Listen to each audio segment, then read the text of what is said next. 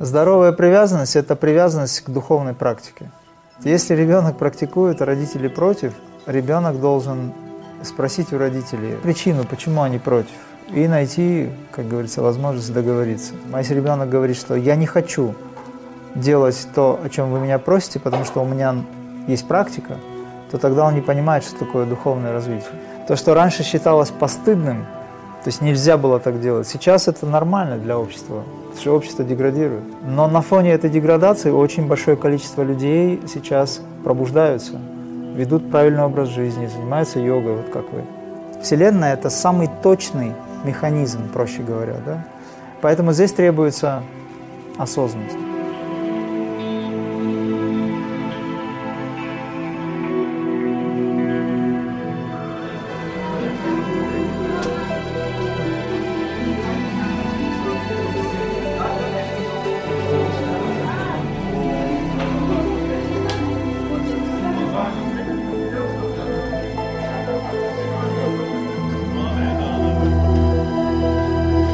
Ребенок практикует, но родитель против, практика ребенка как-то влияет на родителей без их согласия? Ну, конечно, влияет, потому-то они и против. Вот. Если ребенок практикует, а родители против, то тогда ребенок должен спросить у родителей, раз он практикует, значит, у него есть возможность уже и спросить что-то. Вот, спросить причину, почему они против, и найти, как говорится, возможность договориться. Если у родителей есть какое-то важное задание для ребенка, то ребенок должен исполнить это задание, а потом идти, идти практиковать. А если родители говорят, что, допустим, а если ребенок говорит, что я не хочу делать то, о чем вы меня просите, потому что у меня есть практика, то тогда он не понимает, что такое духовное развитие. Если родители сказали, значит, нужно идти и делать. До момента, пока ты не стал сам самостоятельным или родителем, образно говоря. И все равно даже э, сохраняется уважение, почитание и, и необходима помощь.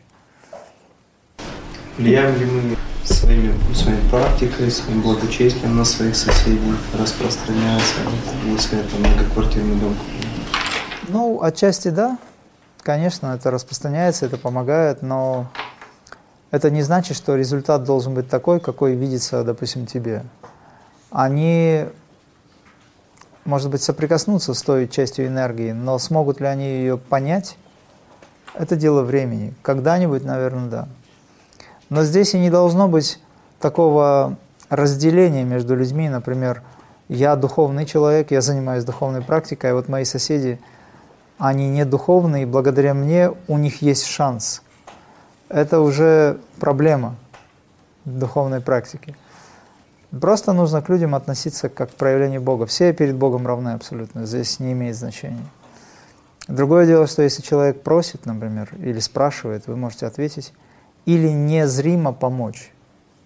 Ну, то есть он не знает, что вы молитесь за него или там желаете ему блага. И у него как-то все налаживается. При этом он ничего не знает о вас это то, что называется тайной добродетелью. Это было бы правильно.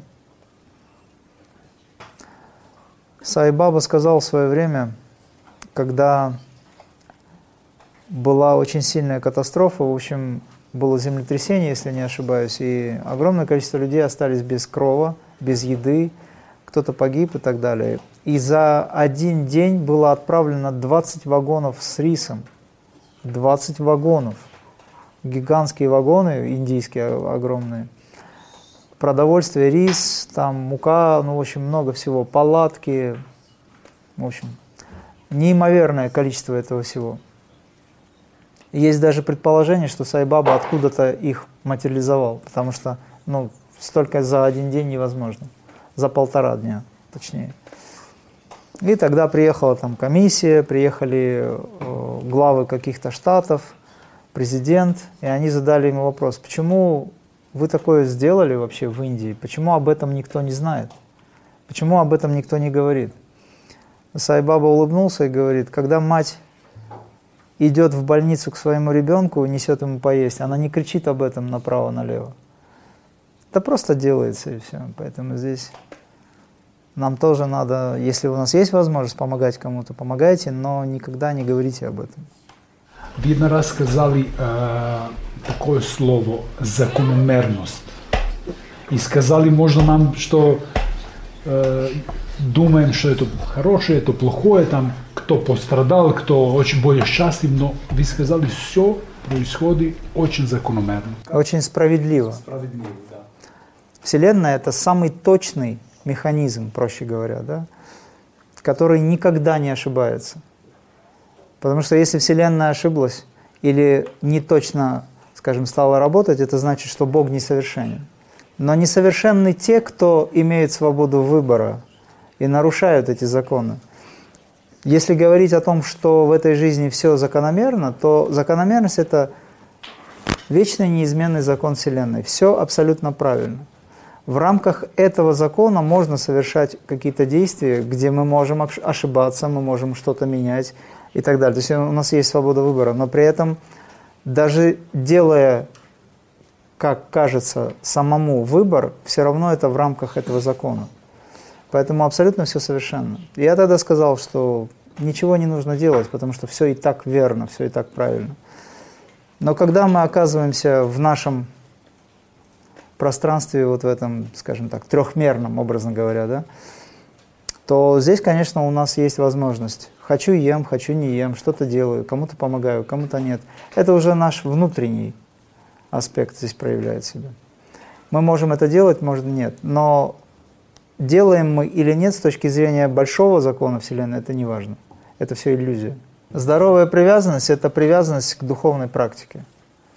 Чтобы получить освобождение, нужно заковать себя в цепи духовной практики. Это временная привязанность, но она необходима.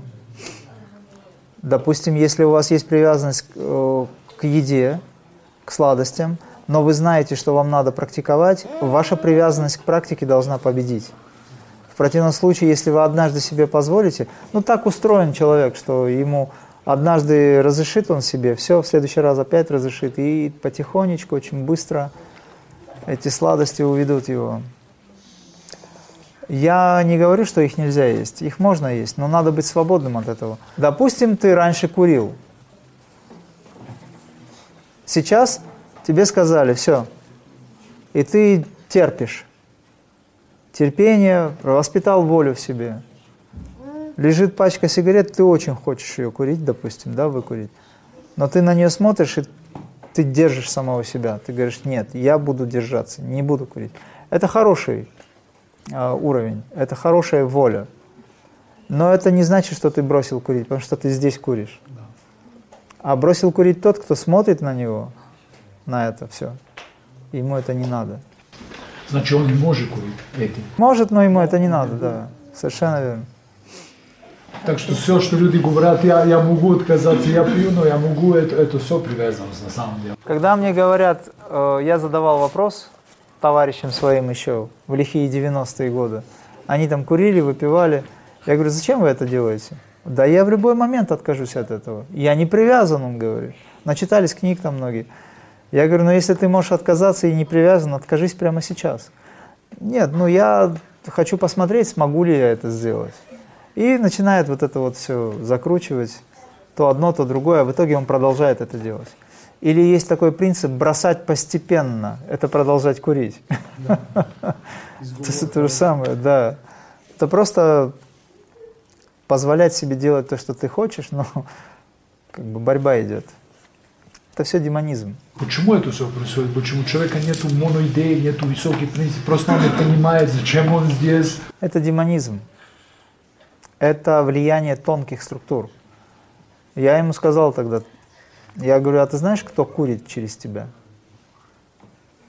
Ты что думаешь, это ты хочешь курить или ты хочешь пить? Это через тебя делается все. Ты просто ракушка, просто кукла, через которую все это. Но из этой куклы выжимается жизненная сила. Демоны питаются страданиями людей. Потому что человек, который курит, он убивает себя. Человек, который пьет, он убивает себя. Ну и так далее. Демоны через это, они питаются. А человек думает, что он это сам делает. Ну и второй момент, во всех этих продукции во всей этой есть наркотические вещества, которые заставляют людей снова и снова в крови они гуляют, и человеку сложно отказаться, потому что он, во-первых, не понимает, что происходит.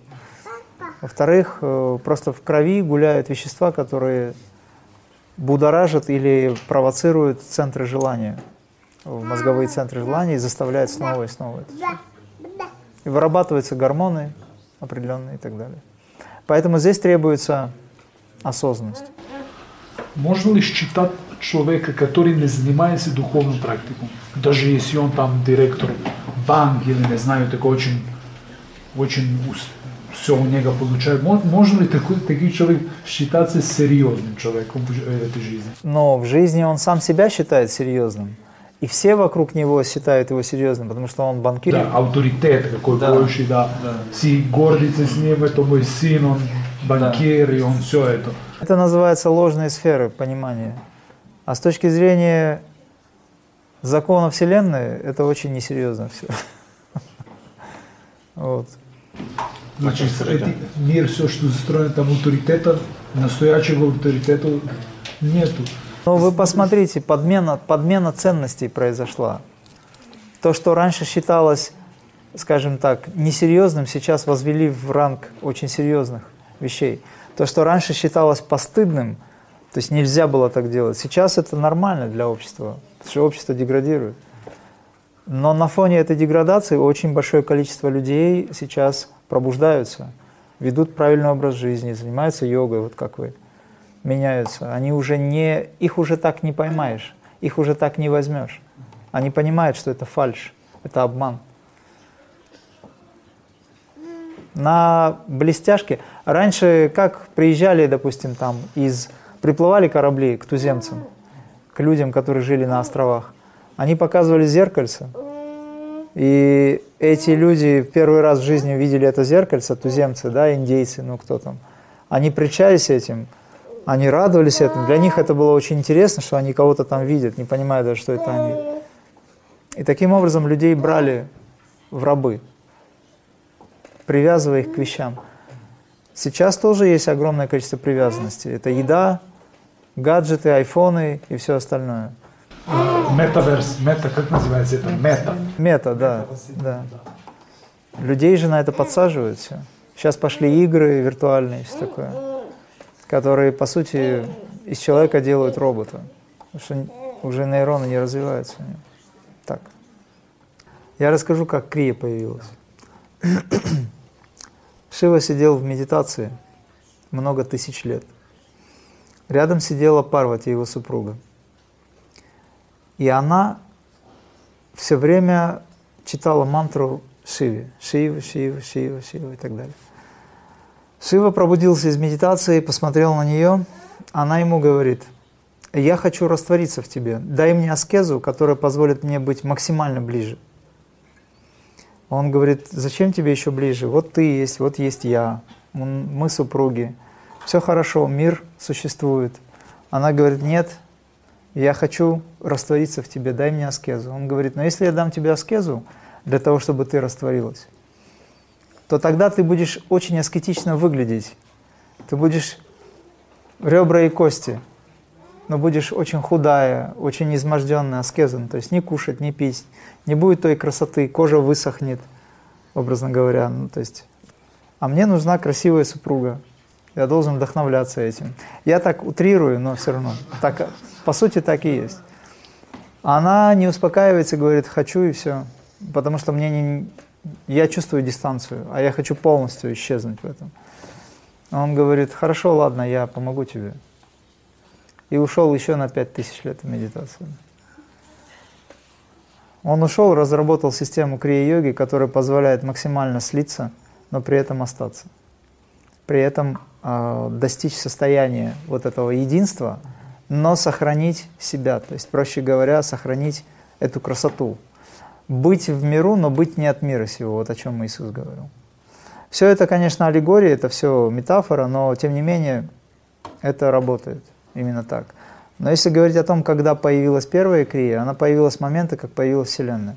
Когда Творец, Бог, Отец дунул, вдул, как говорится, вот этот вот, э, направил этот дух, да, создал этот мир, и с этим духом возник закон Вселенной, вот с этого момента возникла крия. Но для того, чтобы не исказить знания, человек должен быть либо готов к этому, либо мастер передает напрямую это для того, чтобы контролировать этот процесс. Потому что если я, допустим, сейчас вижу, когда я диктую, люди записывают, и у всех разные записи, а я диктую, то тогда о чем тут можно говорить? Вот. А когда они начинают практиковать, у них вообще всплывают другие формы. И ты начинаешь понимать, что ты говоришь одно, человек тебя слушает, но видит он другое. Это нормально на самом деле. Но когда это касается точной науки, знаний, то мы так самолет не построим. У нас вместо самолета будет самокат с крыльями, и он не взлетит. В лучшем случае два метра проедет.